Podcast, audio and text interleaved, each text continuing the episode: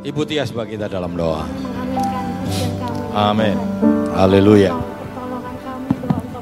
Haleluya Yesus. Terima kasih. Tuhan. Kami yang datang dengan susah, kami yang datang dengan sakit. Terima kasih, Yesus. Dan biarlah firman yang sebentar ditaburkan boleh menjadi kekuatan dalam kehidupan Terima kami. kasih, Berdoa Tuhan. untuk hambamu yang akan beritakan firmanmu. Biarlah Yesus. apa yang keluar dari lidah bibir hambamu ini adalah kebenaran yang dari Tuhan. Terima kasih Tuhan, terima kasih Yesus. Kami siap mendengarkan firman-Mu Tuhan, kami siapkan hati kami, kami siapkan setiap kehidupan kami. Dari awal pertengahan sampai akhir pemberitaan firman-Mu, kami mau serahkan di dalam nama Tuhan Yesus Kristus. Kami sudah berdoa dan mengucap syukur. Haleluya. Amin. Amin. Puji Tuhan, silakan duduk. Selamat pagi, selamat kita boleh kembali bertemu dalam kasih Tuhan Yesus Kristus. Bapak Ibu Saudara diberkati.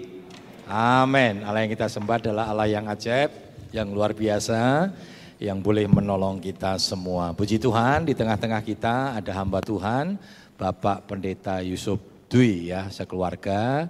Sebentar kita akan bersama-sama mendengarkan melayani kebenaran firman Tuhan. Beliau melayani di GPDI Kwadungan ya. Kwadungan itu antara Parakan dan Wonosobo. Di situ ada Gunung Sumbing ya, Gunung Sumbing ya. Oh Sindoro, Sindoro saudara, Sumbing di Tem- Temanggung sana ya. Eh, Sindoro, di lereng Gunung Sindoro. Ya, kalau lewat situ kabutnya tinggi saudara ya. Nah, Bapak Pendeta Yusufi melayani di daerah Kuadungan. Puji Tuhan, mari kita eh, siapkan hati kita, kita mau dengarkan firman Tuhan. Waktu dan tempat saya serahkan. Haleluya. Haleluya. Salam sejahtera dalam Tuhan Yesus Kristus. Terima kasih suatu kesempatan kemurahan yang besar kepada Bapak Gembala dan Ibu Gembala yang memberikan kepercayaan bagi saya. Tadi sudah diperkenalkan, saya melayani di sebuah desa di lereng Gunung Sindoro. Kalau Bapak Ibu mau ke Sigandul lewat tempat saya. Karena si Gandul itu area, area tempat saya tinggal di situ. Yang baru eh, hari-hari ini cukup terkenal. Puji Tuhan. Terima kasih kepada Tuhan Yesus yang sudah menolong kami bisa dipercayakan untuk berada di depan Bapak Ibu sekalian, bahkan di depan guru saya yang selama ini terus mendampingi saya, terus mensupport dalam pelayanan kami secara rohani melalui didikan-didikan firman-Nya. Puji Tuhan, saya percaya kesempatan pagi hari ini semua siap diberkati Tuhan. Karena itu mari Bapak Ibu, kita akan sama-sama belajar kebenaran firman Tuhan. Sifatnya adalah kita mau mengoreksi atau mengintrospeksi bagaimana perjalanan pengikutan kita kepada Tuhan. Karena hari ini saya akan membagikan sebuah tema untuk mengantar saja adalah hal pengikutan kepada Yesus. Tentu Bapak Ibu bukan hal yang asing, karena saya percaya sidang jemaat adalah sidang jemaat yang sudah cukup senior di dalam Tuhan, sudah menjadi panutan di Jawa Tengah ini. Tentu hal pengikutan ini bukan hal yang tabu lagi, tetapi mari kita akan sama-sama hanya mau belajar, berkaca kembali kepada firman Allah, dan bagaimana pengikutan kita kepada Yesus. Kita akan buka bersama dalam Injil Matius pasal yang ke-8, ayat yang ke-18 sampai dengan 22.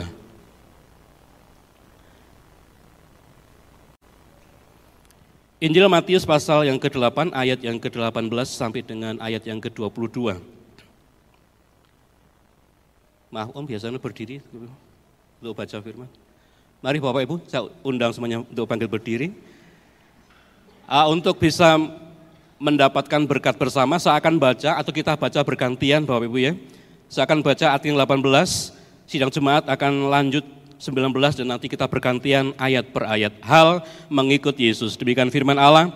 Ketika Yesus melihat orang banyak mengelilinginya, ia menyuruh bertolak ke seberang. 19. Yesus berkata kepadanya, serigala mempunyai liang dan burung mempunyai sarang, tetapi anak manusia tidak mempunyai tempat untuk meletakkan kepalanya. Tetapi Yesus berkata kepadanya, "Ikutlah aku dan biarlah orang-orang mati menguburkan orang-orang mati mereka yang percaya sama katakan amin." Silakan duduk Bapak Ibu.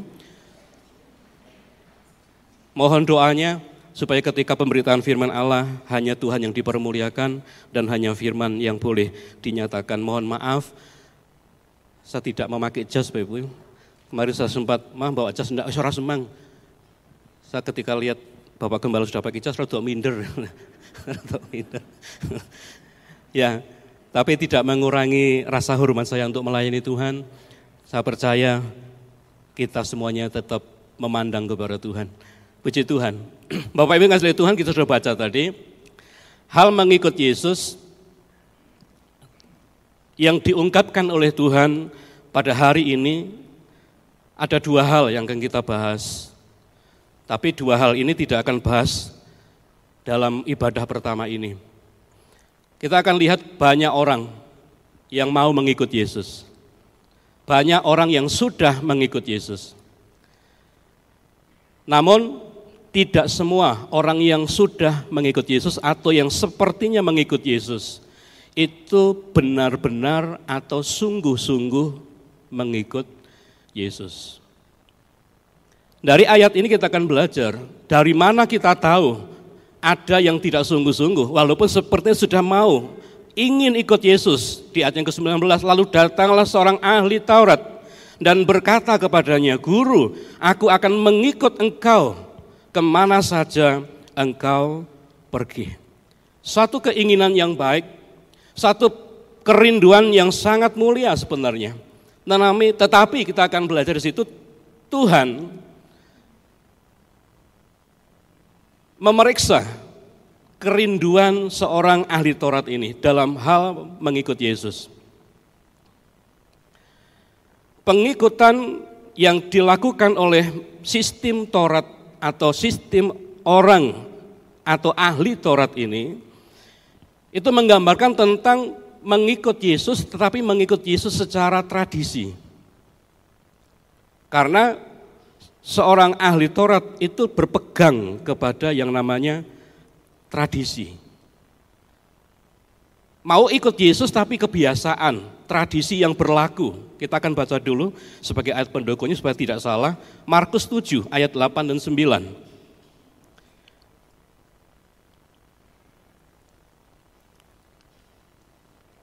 Sehingga ketika sebuah ungkapan itu didasari dengan firman Allah, itu menghindari kita untuk salah menafsirkan kebenaran firman Allah. Markus pasal yang ke-7 ayat 8 dan 9, perintah Allah kamu abaikan untuk berpegang, perhatikan Bapak Ibu, apa yang mereka pegang? Adat istiadat manusia. 9, Yesus berkata pula kepada mereka, sungguh pandai kamu mengesampingkan, apa yang dikesampingkan oleh orang ahli Taurat? perintah Allah.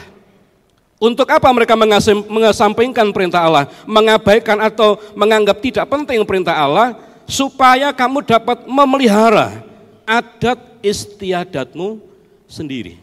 Ini sistem Taurat. Menggambarkan satu pengikutan yang sudah lama dalam Tuhan, kalau dibilang senior ini seniornya pengikut Yesus, tetapi ketika diperiksa oleh firman Allah, pengikutannya masih dalam tanda kutip kebiasaan yang dikerjakan. Atau yang biasa kita kenal adalah disebut dengan hanya rutinitas sebagai orang Kristen. Yang tahu kalau minggu ke gereja, yang tahu kalau minggu melayani Tuhan, yang tahu kalau minggu harus beribadah, tapi hanya sebatas rutinitas yang dikerjakan. Bapak yang ngasih Tuhan, mereka lebih berpegang kepada adat istiadat yang dalam terjemahan lain dikatakan kebiasaan yang berlaku, yang mereka pegang. Dengan demikian mereka justru mengesampingkan perintah atau firman Allah. Di hadapan manusia, hal tersebut memang sepertinya sudah baik. Kalau dilihat dari keaktifannya, Bapak Gembala bisa memperhatikan jemaat ini aktif, terlibat banyak hal, segala bidang ikut, segala bidang diambil, Sudah cukup luar biasa. Dia mau ikut Yesus ke mana saja pergi. Ikut Bapak Gembala ke mana saja pergi, mau ikut. Tapi pemeriksaan Tuhan tidak seperti pemeriksaan manusia. Tuhan memeriksa sampai ke dalam, sampai kepada apa yang mereka kerjakan, apakah yang dikerjakan itu benar-benar bersumber dan berdasar kepada pengikut Yesus yang sebenarnya, yang dikehendaki oleh Tuhan. Saudara yang Tuhan, Ketika diperiksa dan diukur oleh firman, pengikutan sistem Taurat ini ternyata di ayat yang ke-6 dan 7, Markus pasal 7 tadi, Yesus menilai dan mengukur jawabnya kepada mereka, benarlah nubuat Yesaya tentang kamu, hai orang-orang munafik. Sebab ada tertulis, bangsa ini memuliakan aku dengan bibirnya, padahal hatinya jauh daripadaku. Dan di ayat yang ketujuh apa hasilnya dari pengikutan sistem Taurat ini? Pengikutan sistem kebiasaan, rutinitas, tradisi. Karena namanya orang Kristen sudah layak, sudah pantasnya ke gereja, melayani Tuhan, ambil bagian setiap pelayanan. Tapi ketika diperiksa hasilnya apa? Percuma atau sia-sia. Percuma mereka beribadah kepadaku. Sedangkan ajaran yang mereka ajarkan ialah perintah manusia. Kembali dari tadi, kita hanya akan mengintervensi atau berkaca kembali sejauh ini kita mengikut Yesus, sejauh ini sidang jemaat mengikut Yesus, sejauh ini kami hamba-hamba Tuhan melayani Tuhan. Apakah pakai sistem kebiasaan, hanya rutinitas, setiap minggu harus khotbah, harus melayani firman, sehingga tidak punya waktu untuk duduk di bawah kaki Yesus. Ada satu contoh dalam Alkitab yang sangat sibuk melayani Tuhan. Yang sangat giat melayani Tuhan. Tapi ketika Tuhan periksa, kamu tidak mengambil tempat yang dikehendaki. Yaitu Marta. Marta sibuk melayani Tuhan. Tapi ketika dikoreksi, kamu terlalu sibuk dengan urusanmu. Sementara tempat yang harusnya kamu ambil tidak di, diambil. Tempat yang harusnya kamu lakukan, yang harusnya kamu duduk, kamu tidak gunakan. Dan hanya Marta yang bisa menggunakan kesempatan itu. Artinya Bapak Ibu, mari kita akan belajar. Bahwa pengikutan sistem Taurat atau kehidupan orang yang ikut Yesus hanya karena kebiasaan atau rutinitas yang dikerjakan, itu hanya akan menghasilkan kesia-siaan. Sekalipun kita sudah korban banyak tenaga, korban banyak harta, korban banyak waktu, tapi di hadapan Tuhan kamu sia-sia, ibadahmu sia-sia, pelayananmu sia-sia. Dan biarkan kerinduan kita hari ini, pagi ini, ibadah kita adalah ibadah yang diberkati Tuhan. Amin. Tidak dipandang Tuhan sebagai yang sia-sia. Karena itu biarkan kita beribadah bukan karena kebiasaan. Tapi kita beribadah, kita melayani, kita mengikut Yesus. Karena memang saya butuh Yesus. Pemimpin tadi sudah katakan seorang pemimpin PL tadi. Kita kita datang dengan sakit, dia akan sembuhkan. Kalau kita datang dengan beban berat, dia sumber jawaban. Bagaimana kita dapat itu? Bagaimana supaya kita bisa menemukan itu? Bukan karena kebiasaan, bukan karena rutinitas, bukan karena tradisi sebagai orang Kristen pada umumnya. Tetapi kita datang ke tempat ini karena kita memang membutuhkan yang sakit dijamah oleh Tuhan. Yang lemah dimampukan, dikuatkan oleh Tuhan. Yang dalam pergumulan beban berat, di situ kita mendapatkan jawaban. Ketika apa? ketika firman Allah menjadi dasar dalam pengikutan kita, bukan karena rutinitas. Pengikutan sistem Taurat ini Bapak Ibu tidak akan tahan uji ketika menghadapi pencobaan. Karena ada dampaknya. Kembali kepada Injil Matius tadi. Dampak pengikutan sistem Taurat kalau tadi hasilnya nol, sia-sia, sekarang dampaknya apa? Di ayat yang ke-20. Yesus berkata kepadanya, serigala mempunyai liang dan burung mempunyai sarang.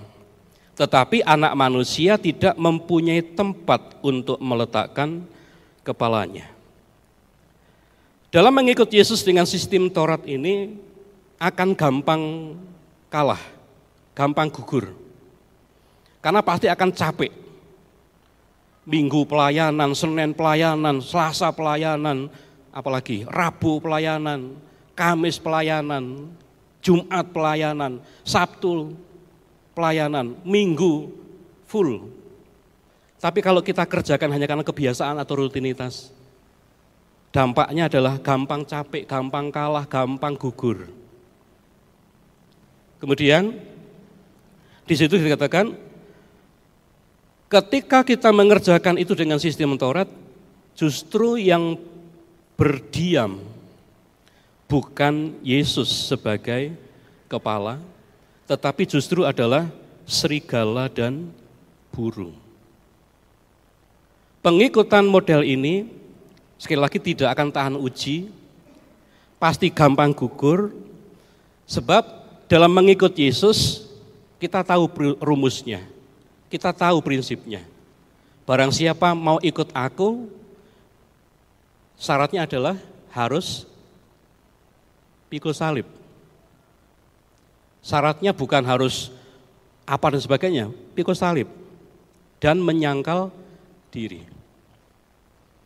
Dan kita lihat di situ, ahli Taurat tadi ketika berkata, aku mau ikut Yesus. Dalam pengikutan yang berkembang, semakin maju, yang dihadapi apa? Di perikop bawah, setelah itu dikatakan ada angin ribut diredakan. Nah, kalau mengikut Yesus hanya karena kebiasaan, begitu ngadepi angin ribut, yang terjadi apa? Gugur.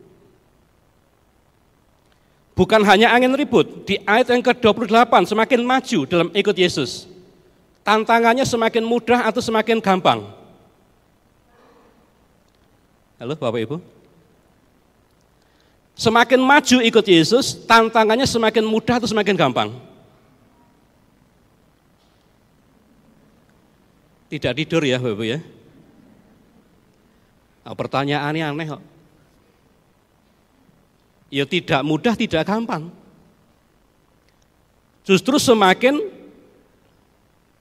penuh dengan tantangan. Ada angin ribut. Dan murid-murid waktu itu sudah ketakutan, Tuhan kami binasa. Sementara posisi waktu itu ketika ada angin ribut, Yesus dalam keadaan tidur. Setelah maju, di pasal 8 tadi, ayat yang ke-28, setibanya di seberang, yaitu di daerah orang Gadara, mereka menghadapi apa? Jadi kan perhatikan ayat ke-28, mohon tampilkan di ayat 28.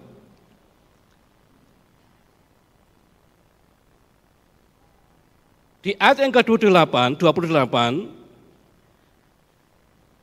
di sana murid-murid menghadapi orang yang kerasukan setan. Artinya, dari situ setibanya di seberang yaitu di daerah orang Gadara datalah dari pekuburan dua orang yang kerasukan setan menemui Yesus. Mereka sangat berbahaya. Sehingga tidak seorang pun berani melalui jalan itu. Bapak Ibu yang ngasih Tuhan. Semakin maju dalam ikut Yesus, tantangan tidak semakin gampang, tidak semakin mudah. Sementara kalau kita mengikut Yesus itu sistemnya pakai kebiasaan, sudah umumnya, lazimnya orang Kristen kalau minggu kebiasaannya ke gereja, rutinitasnya ke gereja, melayani Tuhan. Tapi ketika menghadapi setan bagaimana? Ketika menghadapi iblis bagaimana? Ketika menghadapi roh-roh jahat bagaimana?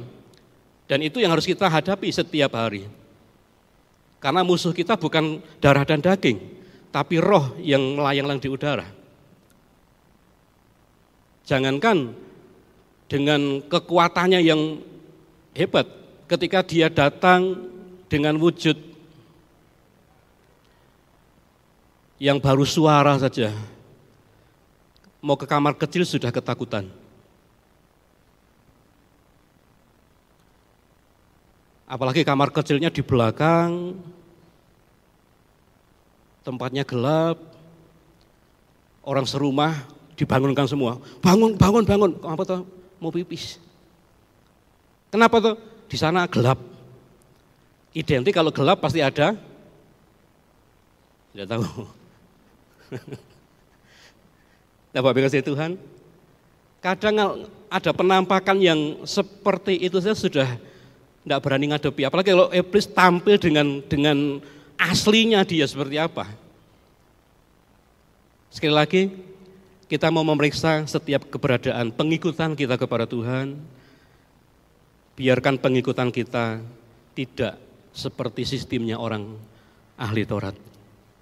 Yang mau ikut Yesus hanya karena rutinitas, karena hanya berpegang, lebih berpegang kepada kebiasaan daripada berpegang kepada kebenaran firman Tuhan. Ketika pengikutan kita dengan sistem ini, sekali lagi Yesus tidak punya tempat dalam hidup kita. Karena tempat atau hati kita sudah menjadi sarang burung dan sudah menjadi liangnya serigala. Tempat di mana serigala itu binatang buas. Burung menurut Alkitab dia menunjuk kepada roh najis. Hati yang sudah dikuasai oleh binatang buas dan roh najis ini, Yesus tidak bisa meletakkan kepalanya untuk memimpin kehidupan kita. Dan kalau Yesus tidak memimpin kehidupan kita, sekalipun kita merasa ikut Yesus, pertanyaannya, bisa enggak kita melihat ke mana Yesus memimpin kita, sementara hati ini masih dipenuhi dengan roh kebuasan binatang yang buas. Siapa binatang buas tersebut? Menurut Alkitab, menurut Matius pasal 7, serigala itu adalah nabi-nabi palsu.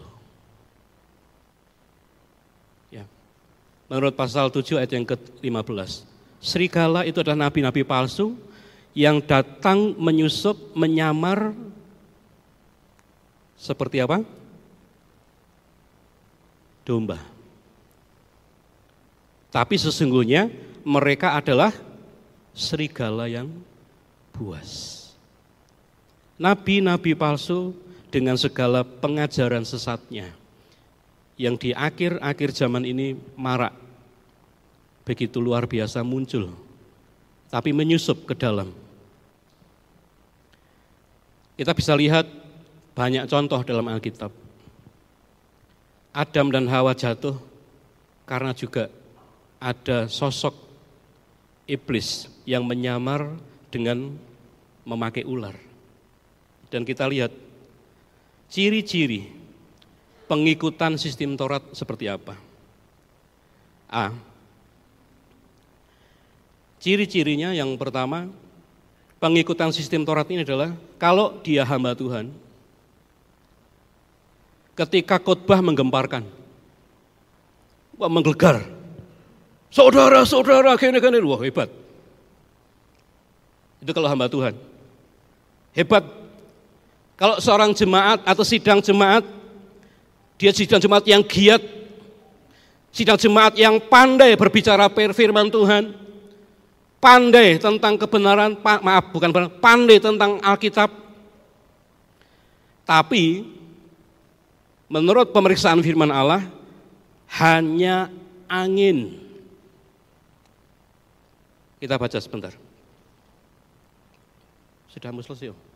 Maksudnya. Yeremia pasal yang ke-5. Saya cepat sedikit. Kalau hamba Tuhan berbicara, berkhotbah, melayani Tuhan, wah menggemparkan suaranya melegar. Kalau sidang jemaat ketika melayani, oh dia penuh sepertinya, sepertinya. Luar biasa. Tapi apa di pemeriksaan Alkitab? Yeremia pasal 5 ayat yang ke-13. Para nabi akan menjadi angin. Jadi serigala tadi. Dalam hatinya ada serigala binatang buas. Nabi berbicara luar biasa menggemparkan tapi isinya cuma angin. Kemudian apa? firman Tuhan tidak ada pada mereka. Jadi walaupun menggegar, menggemparkan seluruh gereja, seluruh sidang jemaat, tapi nggak ada firman. Kalau dalam ibadah nggak ada firman, ya om kan yang ditampilkan, yang dibisarkan kan firman, memang betul. Iblis ular di Taman Eden yang disampaikan juga firman. Betul apa salah? Ketika iblis mencobai Adam dan Hawa, yang ditampilkan apa? Primbon. Atau kitab lain. Yang ditampilkan oleh iblis di Taman Eden adalah firman. Tapi firmannya bagaimana? Kita periksa di situ. Hanya bagaikan angin. Memang menggemparkan. Wah, wow, gitu ya. Tapi perhatikan di situ hanya angin. Sementara firman Tuhan tidak ada pada mereka. Kalau firman Tuhan tidak ada pada mereka berarti nggak ada penyertaan Tuhan di situ. Kalau tidak ada firman berarti pekerjaan ibadah itu, pekerjaan pelayanan penyampaian firman Allah nggak ada kuasa yang terjadi. Sidang jemaat hanya dibuat untuk seperti itu, seperti itu saja, rutinitas yang berlaku. Yang kedua, cirinya mengaku sebagai keturunan Abraham atau mengaku sebagai pengikut Kristus, mengaku sebagai orang percaya, akan tetapi berusaha untuk membunuh firman. Satu lagi. Maaf kalau saya harus tampilkan dengan firman. Saya tidak berani keluar dari firman. Sebab firman ini patokannya. Yohanes pasal yang ke 8 ayat yang ke-37 mengaku aku keturunan Abraham. Kalau mungkin kita mengaku aku orang percaya. Ketika kita bernyanyi juga menyanyi, ku mau cinta Yesus selamanya. Meskipun badai silih berganti, tetap cinta Yesus. Tapi pertanyaan sekarang kita lihat di sini. Yohanes pasal yang ke-8 37. Aku tahu bahwa kamu adalah keturunan Abraham. Yesus tahu. Kalau kita berkata Tuhan, aku pengikutmu, aku orang percaya kepadamu, aku tahu. Tetapi bagaimana? kamu berusaha untuk membunuh aku. Membunuh dalam surat Yohanes dikatakan sama dengan membenci. Benci dengan firman, apalagi firman yang sudah menyinggung dosanya, firman yang sudah menyinggung kesalahannya, mulai tidak suka. Bukan hanya firman yang tidak disukai, pendetanya pun dibenci. Tapi mengaku mengikut Yesus, mengaku keturunan Abraham. Kemudian kenapa? Karena firmanku tidak beroleh tempat di dalam kamu. Membenci firman. Firman terutama firman yang ditampilkan. Yang Roh Kudus nyatakan untuk menghad, atau untuk mendidik, untuk mengingatkan, untuk menyatakan kesalahan kita. Kita mulai wah enggak betah mulai di gereja mulai enggak nyaman. Kenapa? Karena kesalahannya tersinggung. Karena kesalahannya ter, tersingkap di situ. Kita lihat, firman tidak boleh tempat. Pelajaran ini mengajarkan kepada kita, mari Bapak Ibu, kita memeriksa pengikutan kita, jangan biarkan pengikutan kita hanya sistem Taurat yang mengikut hanya karena kebiasaan sebagai orang Kristen. Tapi ikutlah Yesus karena dasar, aku mau cinta Yesus selamanya. Haleluya. Haleluya. Saya mau ikut Yesus. Itu itu kebutuhanku. Itu yang aku perlu. Mari pemain musik. Aku mau ikut Yesus dan saya kembalikan kepada Bapak Gembala. Sampai selama-lamanya. Meskipun kita susah, tapi kita mau tetap ikut Yesus selama-lamanya. Ibu Karen bagi kita dalam doa. Terima kasih Bapak yang baik. Pagi hari ini kami mengucap syukur Tuhan untuk apa yang Tuhan sampaikan di atas kehidupan kami bagi hari ini. Biarlah ketika kami ikut Yesus Tuhan. Tuhan yang tahu setiap keadaan kami Tuhan. Tuhan yang memberikan jalan keluar atas segala persoalan kami. Ketika kami datang dengan berbagai masalah pagi hari ini Tuhan. Kami imani dan kami percaya Tuhan pagi hari ini ketika kami keluar dari tempat ini. Tuhan memberikan jalan keluar yang terbaik untuk setiap kami. Terima kasih Tuhan untuk hambamu yang sudah membawakan firman-Mu Tuhan. Terus pakai dia lebih lagi di mana pun dia berada Tuhan. biarlah boleh menjadi saluran berkat buat orang lain. Terima kasih Bapak, di dalam namamu kami berdoa dan mengucap syukur. Haleluya, amin.